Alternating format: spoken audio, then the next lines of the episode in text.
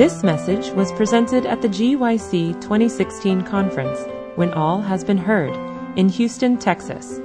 For other resources like this, visit us online at www.gycweb.org.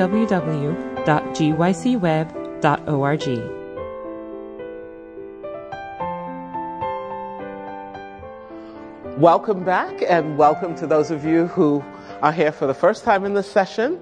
We have been together now, what is this, our fourth session for many of you? And um, we have addressed a number of issues that, in working with young people and young women particularly, have emerged as being important, significant, or of interest as women try to live godly lives, as they try to be prepared for the end of time and the judgment. Because we are at that point now where time has progressed in such a way that there's not a whole lot of time left. There's not a lot of time left. And the theme for this conference is so important because if we don't now remember the Creator, if we don't now make the choices, you're having trouble hearing me. All right. And I don't know if we can get someone to increase the mic. So, how about I just talk more loudly? And when I forget that I'm talking and I get soft again, then somebody let me know and we'll yell some more. And hopefully there'll be a voice tomorrow. But God has been so good anyway so far that um, I'm just in awe of what He's done so far. All right, shall we pray? Let's begin and get going. I know that you're cold. I'm praying that you feel warmer. And if it gets unbearable, we'll do something else, all right? But for now, Father, we love you. And you love us. And you speak to us particularly as women, not because we're more than. But just because we are and you made us the way that we are. So we come to you as your daughters one more time, asking, Lord, that you would bless us, asking, Lord, that you'd continue to feed us. Because how can we grow if we're not fed? And Lord, we seek not to be fed by any other but you. So speak to us speak through me. And Lord, as you speak to us, may we be changed. And we give you all the honor and all the glory in advance for the work that you're doing, going to do, and have done in our lives. We thank you and we love you. Amen.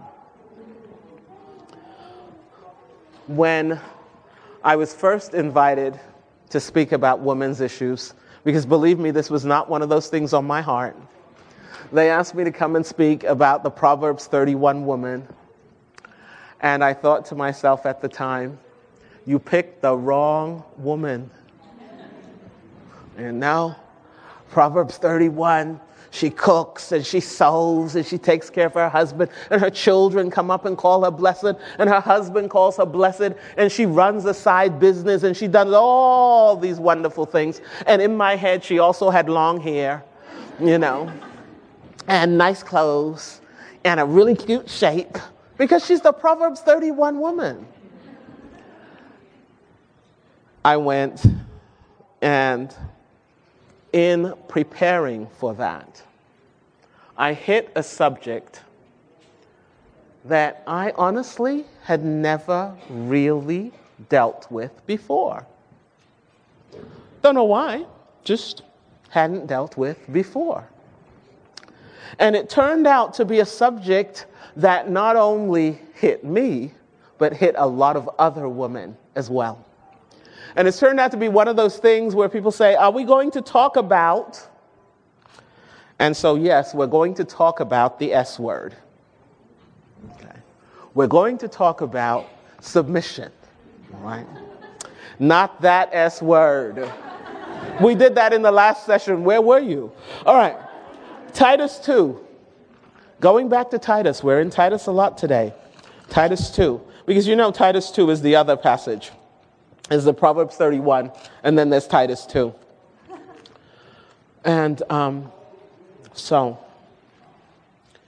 when we go and we look at Titus 2, in chapters 4 and 5, I mean, in verses 4 and 5, they can train the younger women to love their husbands and children, to be self controlled and pure, to be busy at home, to be kind, and in some versions, to be subject to their husbands.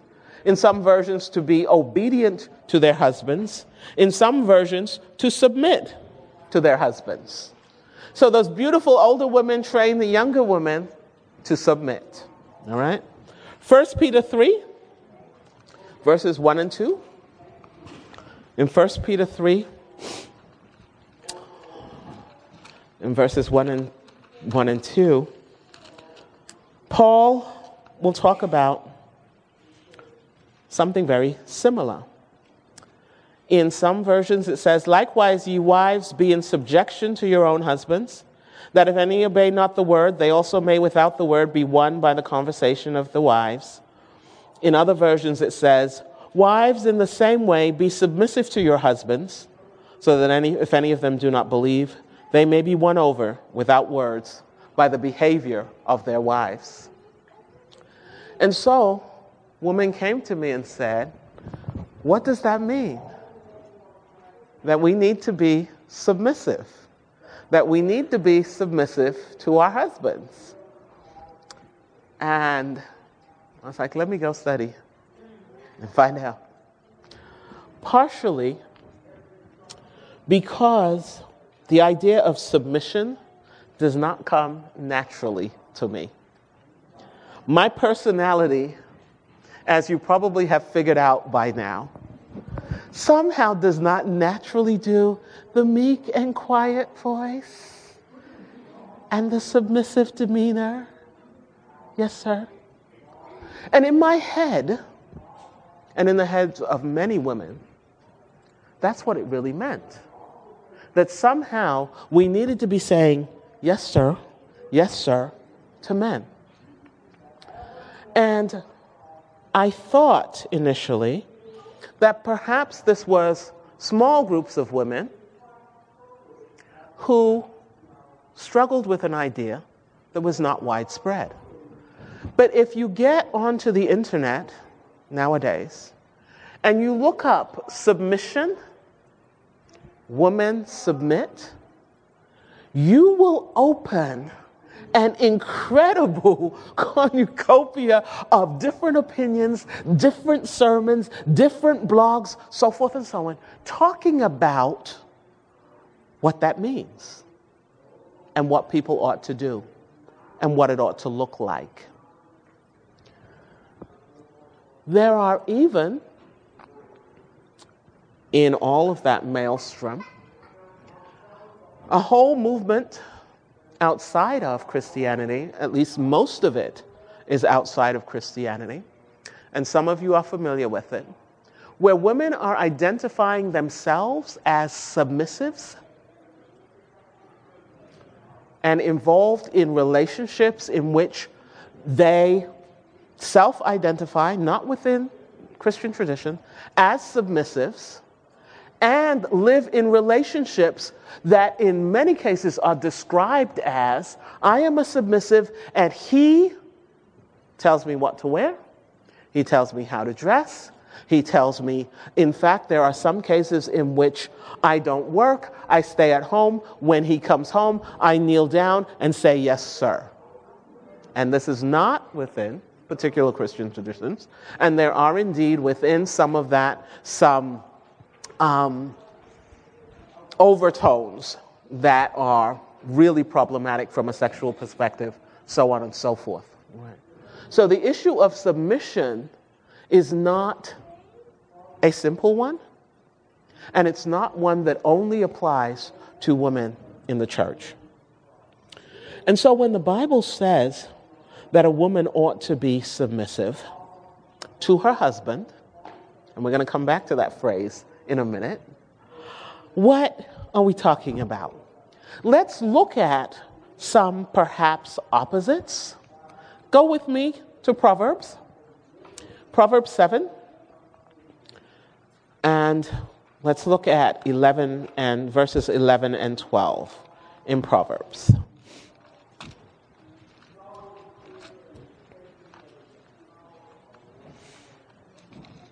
So we're looking in Proverbs 7, verses 11 and 12. And Proverbs, you know, has the wise women and the foolish women and wisdom and he and the foolish man. And the foolish man in the twilight in the black and dark of night in verse 10, behold there met him a woman with the attire of a harlot and subtle of heart. And she is loud and stubborn, and her feet abide not in her house. Now is she without, now in the streets, and lieth in wait at every corner. And so when in Proverbs he talks about the foolish woman, the foolish woman, he says, is out there, and she's loud and boisterous and contentious. And if you look at Proverbs 9 and verse 13, you will see another picture of the foolish woman. It says, A foolish woman is clamorous. She is simple and knoweth nothing. For she sitteth at the door of her house on a seat in the high places of the city and calls to the passengers who go right in their ways. In some other versions, it says, She's loud and she's undisciplined and without knowledge. And there seem to be these visual images that contrasted this loud, boisterous, clamorous, quarrelsome woman on the one hand, and this submissive woman on the other. And so people have interpreted that to mean that what you really need is to be very, very quiet. I listened to a pastor from a different persuasion on the internet who said, I've told my sons that when they marry, they need to marry a woman who does not have a loud voice. And he was serious. He was not joking. Okay? And he said, because a woman with a loud voice is a woman who doesn't know how to be submissive. Is that what scripture is talking about? Is that what scripture means? Because I can tell you, there's some women with quiet voices who are interesting. I live in the South. excuse me. And one of the things that I've learned in the South is you can do great damage sweetly and quietly. and so, somebody with the sweetest look on their face and the quietest voice and when I first came in, people said, Bless your heart. And I thought it was a compliment. I said, Thank you. And I have learned that in Alabama, bless your heart is not always a compliment, but it's almost always said very, very sweetly. So when we're talking about submission, we're talking about something different than simply a quiet voice. Now, understand that when the Bible talks about a gentle and quiet spirit, that's not the same thing as a quiet voice. Right? Because you can have a quiet voice and not have a gentle and quiet spirit. And you can have a gentle and quiet spirit and at times need to speak out loud. Okay. So we're not talking about the gentle and quiet spirit. We're talking about the role of a woman in relationship to her husband. And let me note here that the scripture specifically for women says, Wives, submit to your husband. It does not say, Women, submit to men. Okay. Go back and read it for yourself. However, those single people who just got happy, because we don't have to submit, we're single, yay! Um, let me suggest to you, well, let me help you read it. Ephesians 5 21. Now, this is for everybody, but it's particularly for the single women, all right?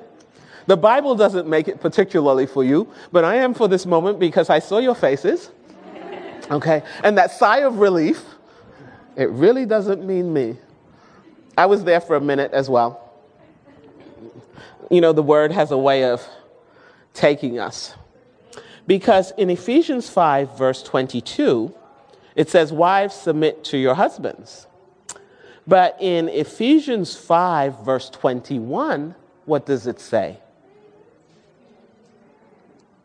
For all of the church submit to one another out of reverence for Christ.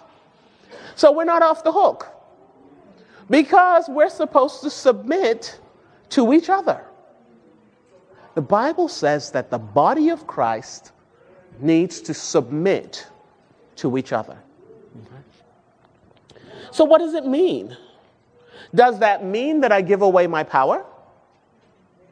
Does that, I mean, does that mean that I give away my choice?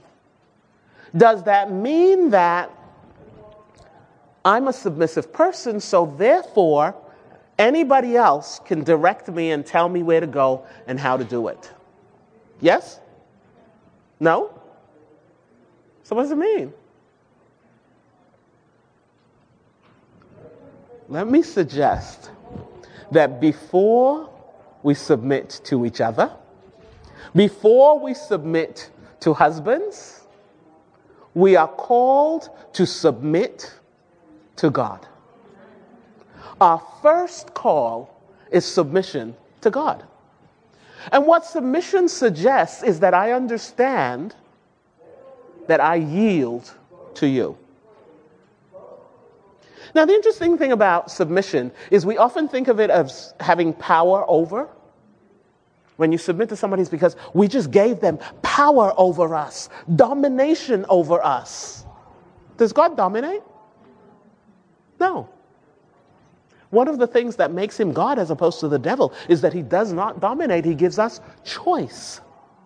And so, one of the first things about submission when the Bible calls us to submission is submission is voluntary. It's something that we do to the one that we submit to.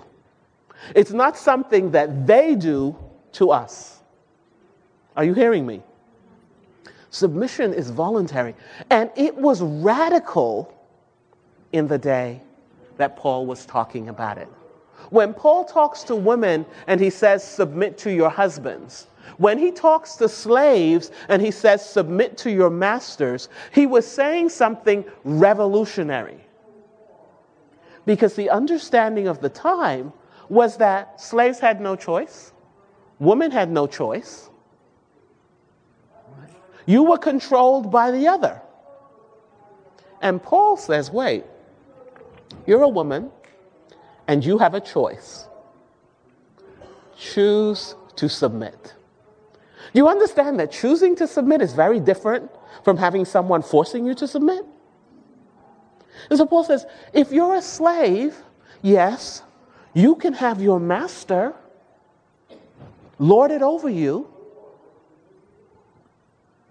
or you can make a choice and say, I submit to this authority. I submit. If you're a woman, you could choose to submit. And as church members, you could choose to submit to each other voluntarily. Ever been in a board meeting? A business meeting?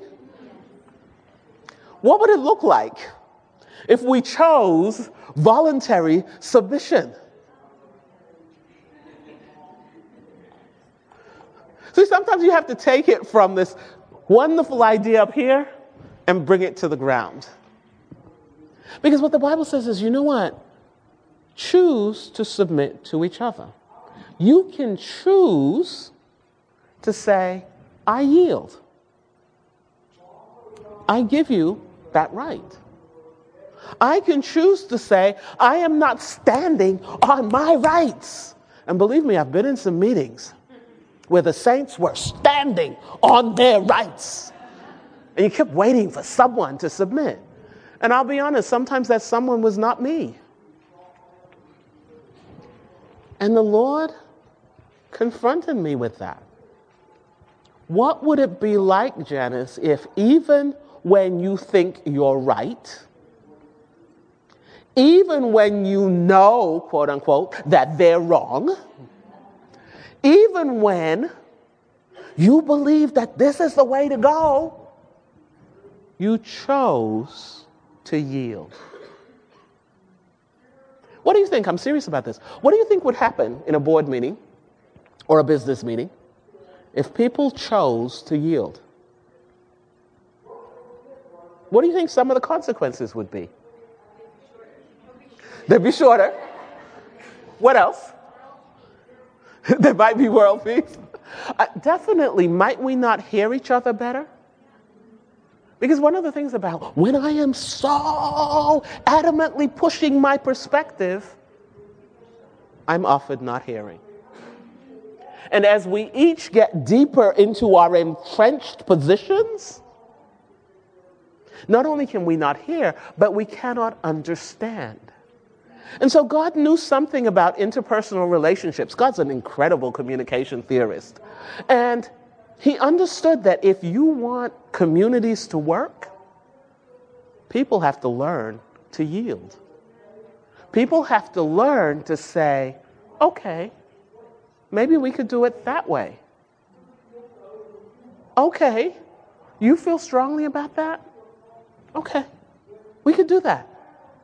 Or you know what? I'm happy to let go of this so that we can do that. When you submit to God, it's a yield. It's a different kind of yield. I didn't really think that one would have trouble submitting to God. I mean, after all, He's God.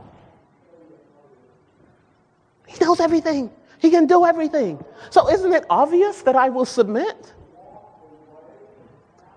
As I've been working with this passage and living with it in my life, I'm realizing that submission to God is not always as easy as we think. Some of you, perhaps, have some areas where submission is really easy. Yes, Lord. Definitely, Lord. Immediately, Lord. I will, Lord. And then there are other areas that don't work quite as well. I discovered an interesting thing that I really did not know. My mother is going through some health issues, and there were things that it was easy for me to give up for me that it's not as easy to give up when it has to do for, with her. And so I'd go to the hospital loaded for bear because I'm here to make sure that she's okay. And I'm here to insist that she gets what she needs. And I'm here to. And I'm studying, and it says, submit, yield to people in authority. Wait, wait a minute. But who's going to take care of her? How will it be okay? What happens if Submission is about trust. Submission is about trust. In order to really be able to submit to God, I have to trust that He is and He will and He does. Let me push you just a little bit. You know, part of my job here is to allow the Word to make you a little uncomfortable. Think about the areas in your life where you submit easily to God. Most of us have some. Now, let me ask you another question.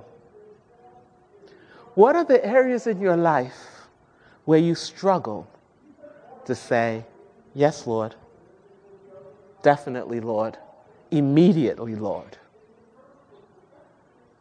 Because you know, delayed obedience is disobedience.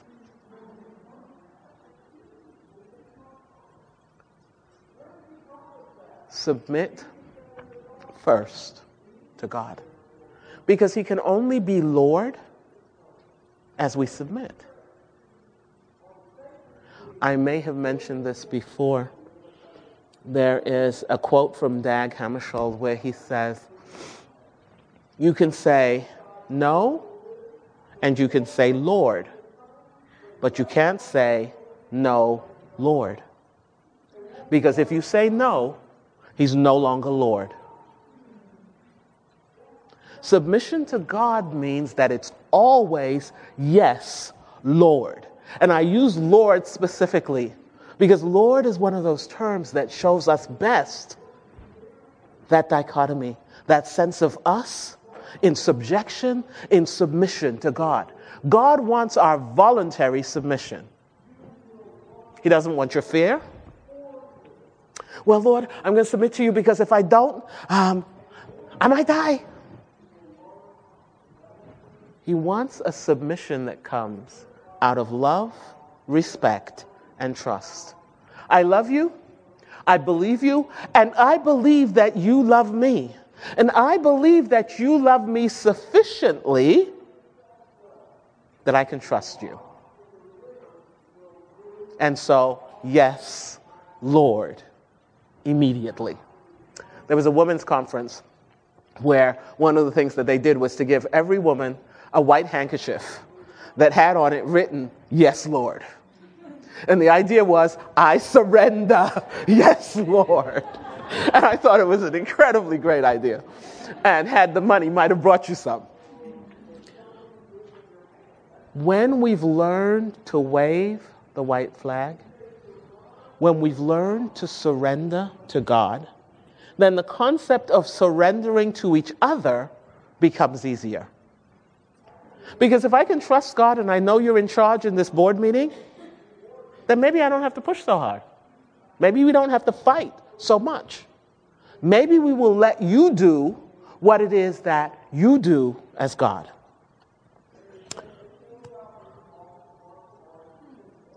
The issue of submission in marriage is a major issue, partially because of the challenges that women have faced generationally. In the Bible, where is the first place that the idea of submission in a marital relationship occurs? Eden, in Genesis. What happens in Genesis? There's Adam, there's Eve, there's sin, and following the sin, God says what about their relationship? Do you remember? Pardon me? Your desire will be to your husband. He will be over you. And when God said that, was he cursing people? Was the intent that women should suffer for the rest of history? No. No. The intent was not that women would be subjugated, abused, battered, mistreated, ignored. That was not God's intent. And when you see how God treats women in Scripture, you know that He never treats women that way. So there are some things that submission is not. There are some things that submission will not be in this context. For example, submission is not an excuse for lording over. Submission is not a way to turn around and say to another human being, I put you in the place of God. And if I turn to another human being, husband or not, and give them complete power over me, we have now just put that person in the place of God. Eve was still responsible to God for her choices. Eve was still responsible to God for her relationship with Him. That was not outside of and separate from. Am I making sense? Does it match what you know in Scripture? And so in Genesis, when we see that division, it was God's understanding that even within that relationship, Adam and Eve love each other, operate together, and are in a triangle with God. That was always the intent. And that was the way that it was going to go. But you know what? We are so good at distorting what God intends to do. I want to talk about abuse for a moment because in the Christian community, we have often suggested that abuse is okay in marital relationships because this is part of submission. And I actually watched a video recently in which the pastor said, and it, it, was not an Adventist pastor, praise God, but the pastor said, if your husband hits you, respond in submission. And I listened very carefully because I wanted to see what that meant. I mean, obviously, if he hits you, don't hit him back. And maybe that was all he was saying, and I'm like, okay, I'm okay with that. You know, let's not start world war going on here. And he said, well, because you are in submission to your husband, and he suggested that you might wait a day or so, and then perhaps call the church and I believe that the church has a role to play in abusive situations. We are the body of Christ. And part of what the body of Christ does is to enfold and encourage and protect and nurture all of the body. That's why we're all put in community. But this idea that this was okay at some level under a level of submission is unacceptable. It is not what Scripture tells us about abuse of power. Somebody turn to Jeremiah 23, verse 2. Jeremiah 23, verse 2.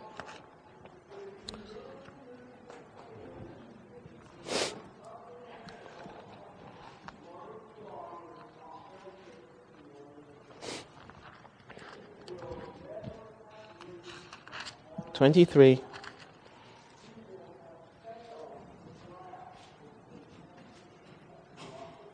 Where God says, Therefore, thus saith the Lord God of Israel against the pastors that feed my people Ye have scattered my flock and driven them away, and have not visited them. Behold, I will visit upon you the evil of your doings.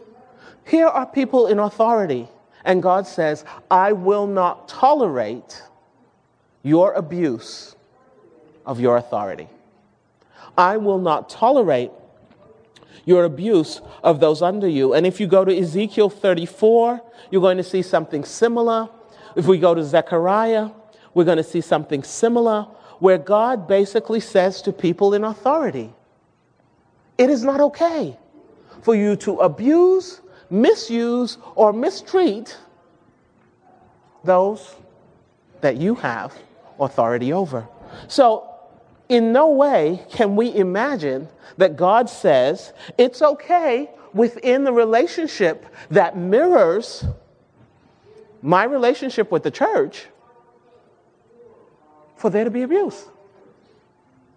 It's just not acceptable. And so, one of the things that submission is not is acceptance of abuse. It is neither unthinking obedience Submission is not, I give you my head and my will. Because the Bible says, love the Lord your God with all your heart, with all your mind. Okay. How can I love the Lord my God with all my mind if I've given my mind to someone else? No matter who that someone else is. That's why we say to people, for example, hypnosis is not godly because it gives control of our minds to someone else. So it's not unthinking obedience, it's not control of our mind to someone else. So, what is it? In a marriage, what's submission? Respect? Yielding? Okay, yes, we can do that.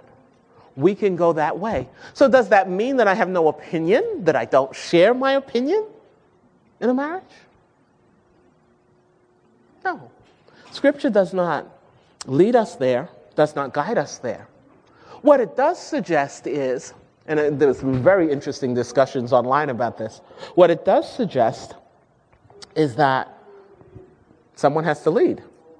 And so there are all these things online about, well, you know, if what it really means is if you have a decision to make and that decision you can't come to an agreement, someone's got to break the tie, and so you yield. Now, are there married people in the room? Okay. Now, in reality, there are a couple of things. One is, how often do you really get to a decision where you can't figure it out, where you have to break a tie? Number one. And number two, what happens when you have people who love each other, who are looking for each other's good, who are trying for each other, and you've got someone, what does the Bible say, that husbands ought to love their wives? Like Christ loved the church? And I have a friend who says, and you know what Christ did for the church? He died for the church. So, husbands, you love your wives enough to die for them. Seems to me, if somebody loves me enough to die for me, the likelihood is that he might want to hear my point of view on something from time to time. You know? And I'm not advocating, let's be clear, I'm not advocating that we suggest our husbands commit suicide for us or any other bizarre thing, all right? But I'm going to say something about submission.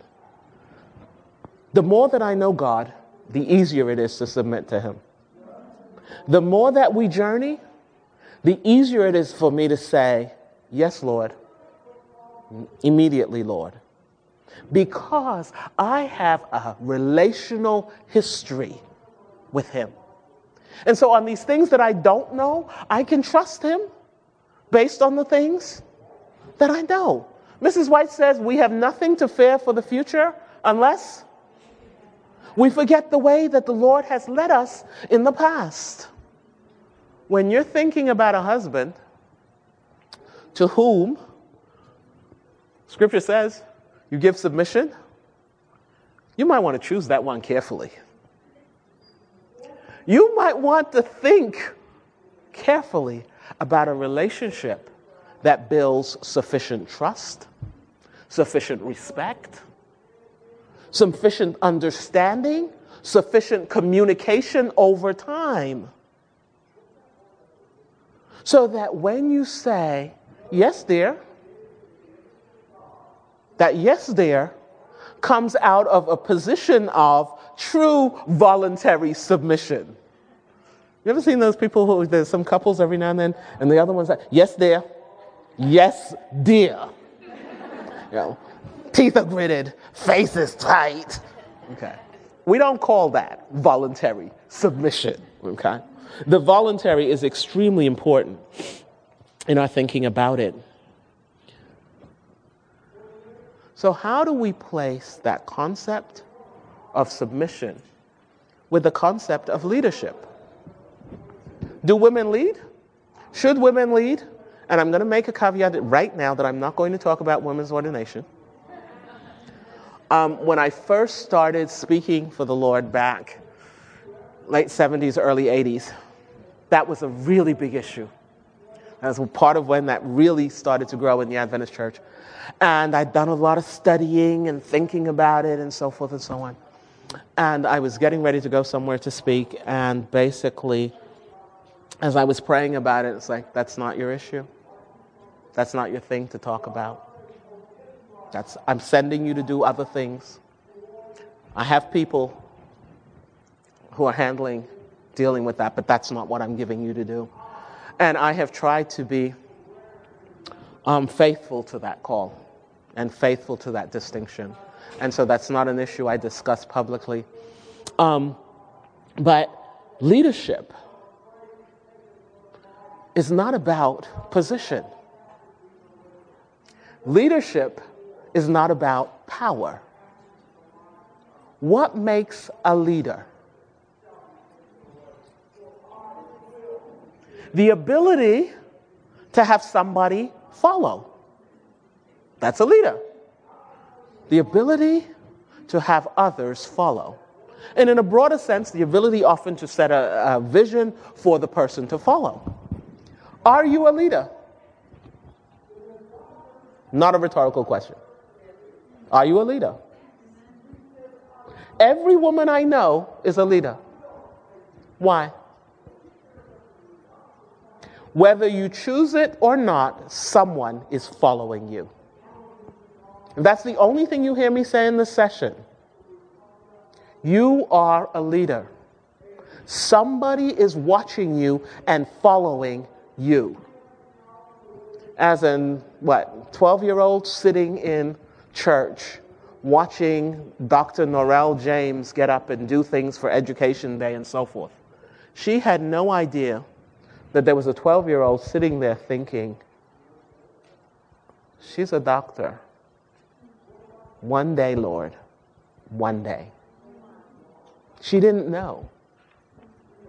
And when I walked across the stage and got my diploma and they hooded me and so forth and so on, I remember thinking, you know,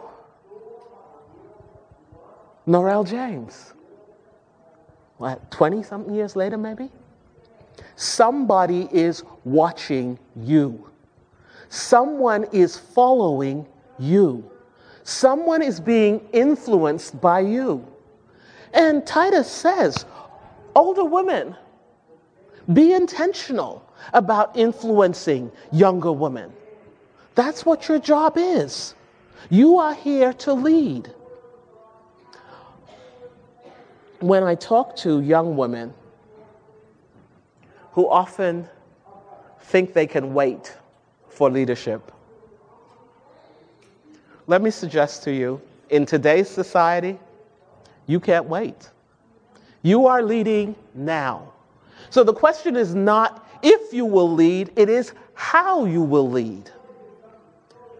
Be careful who you follow because the people following you are also following them. So if you are not following Christ, where are the people who are following you going?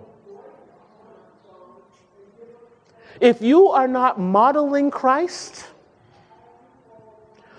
who are the people who see you as their model following?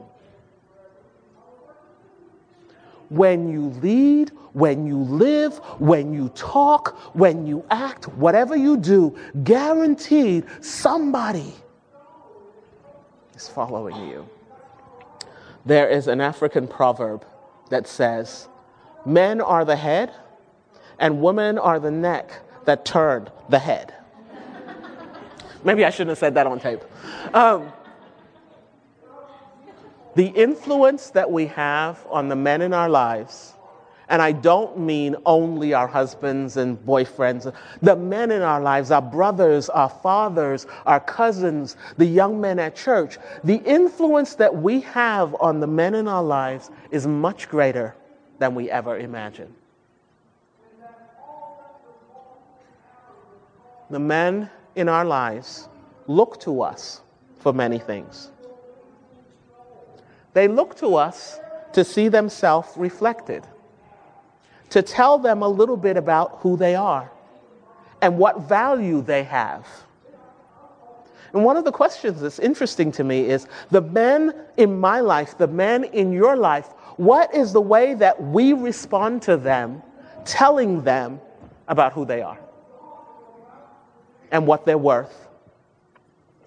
Because we are affected, are we not? by the people in our circles, by the way they look at, that they look at us and treat us and so forth. So, part of your leadership influence has to do with how you relate to the men in your lives. They may not be men that you're giving direction to, but they are making choices often based on how we see them and how we treat them. Does that make sense to you?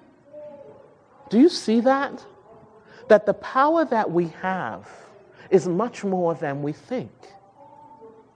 And so, older women in Titus are instructed to teach younger women how to relate to their husbands, how to relate to their children, because that power is understood.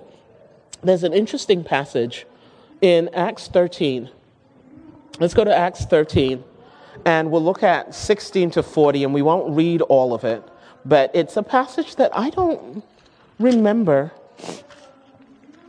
looking at until recently in that way. And it's a story that has to do with Paul, and um, they're traveling and they go through their mission journey, missionary journeys, and um, they are. Let me make sure that we're in the right place.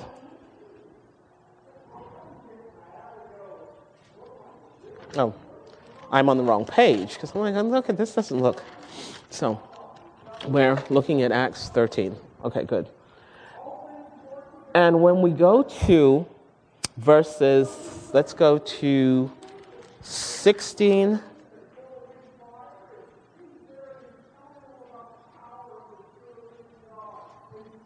And I'm not hitting the story where I need it. But go to verse 50. I'll, I'll, take, I'll tell you the story and we'll go down to verse 50. They're traveling and there are issues with the Jews, as there often are when Paul and Barnabas are traveling. And so after they've talked and spoken, and in verse 48, the Gentiles hear it and they're glad and they glorify the word of the Lord. And the word of the Lord is published throughout all the region. So what they went there to do is being accomplished and being accomplished well. But look at verse 50.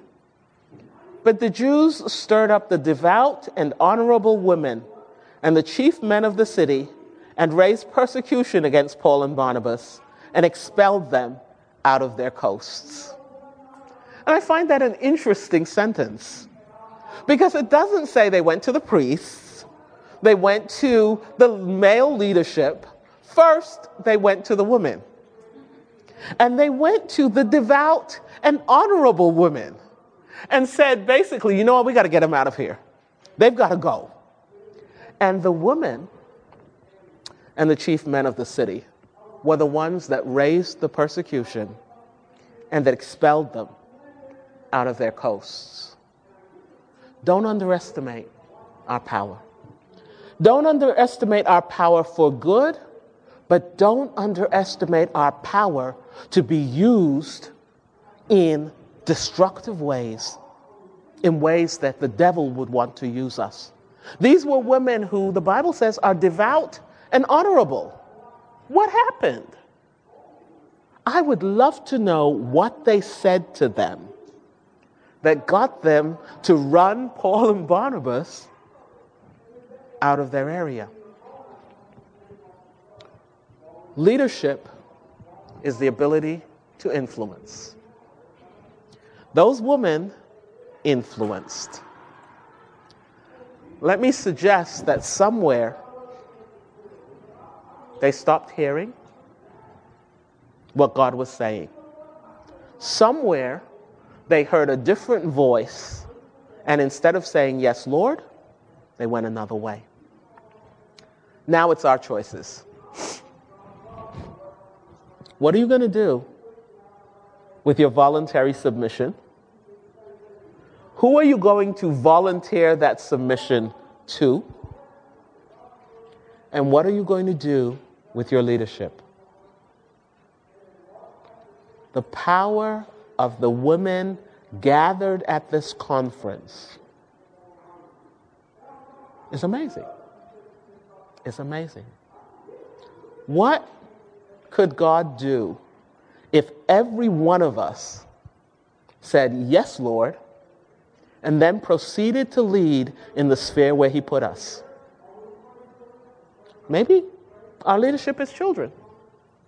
Maybe our leadership is in our home. Maybe our leadership is influence on our job.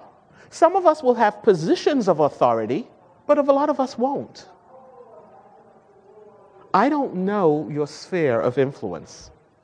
I don't know where you're called to lead. Do you? If you know where you're called to lead, then you know that God has placed in your hand an incredible gift, an incredible power. If you don't know yet, then pray for that. Ask Him to be very clear with you and be sensitive to those people coming behind you the young women, the children, and the men around you that God has allowed you to touch in positive ways. And understand the touch that I mean in this context. Okay. Don't get carried away. She said that I could come and touch you. Shit. I say that you're already touching them by your lives. By your lives. Keep your hands to yourself. Okay? Keep your hands off other people's present husbands and future husbands. Keep your hands to yourself. Um, and, and I, I say that a little bit in jest and a lot in seriousness. We have impact, we have power, and all of it needs to be submitted to God. Your hands don't go anywhere that the Lord didn't send them.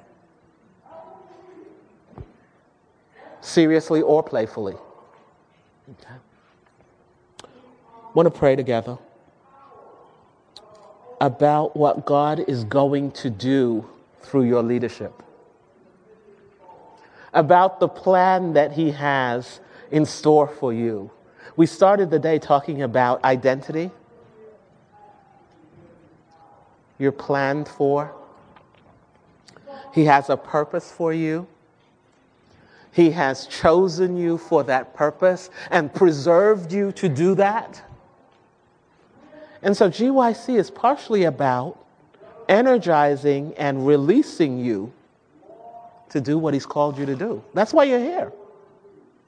If you were here to just gather information, you know, that'd be different. But you didn't come to gather information. You came to hear the word from the Lord to get your marching orders for the next thing that He's trying to do through you. Let me pray with and over you as you prepare for that. Let's pray. Lord, in this room, there's an incredible group of women. In this room, Lord, is an incredible collection of giftedness. Each woman in this room has a gift and multiple gifts that you have given to her. Each woman in this room has a power to influence and change lives in dramatic ways as we follow you. Lord, it's marvelous and it's scary. Because what happens, Lord, if we lose our way? What happens if we somehow stop following you? What about those you've given to us to influence? What about those you've given to us to nurture and mentor and put around us who, even just watching us, might get to see and follow you? So we come asking for something that we know already that you want to give. We ask, Lord, that you would take each of us reconsecrate us. Lord, take us, change us, cleanse us, and then, Lord, use us in the way that you see fit. And in the process, Lord, as you change and shape us, help us to be submissive. Make us willing, Lord, to be made willing. Teach us how to say in a voice of joy and anticipation, Yes, Lord. immediately, Lord. And then, Lord, as we follow you and as we accomplish what you set out for, for us to do, we know that it's only you and it's all you. So we give you all the honor and all the glory. And we look forward, Lord, to what you're going to do in and through and with each woman in this room. Thank you. Thank you. We just thank you. And we love you. Amen.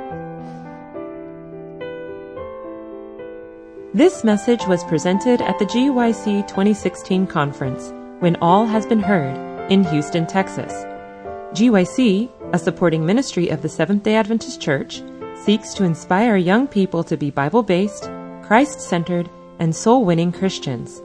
For other resources like this, visit us online at www.gycweb.org.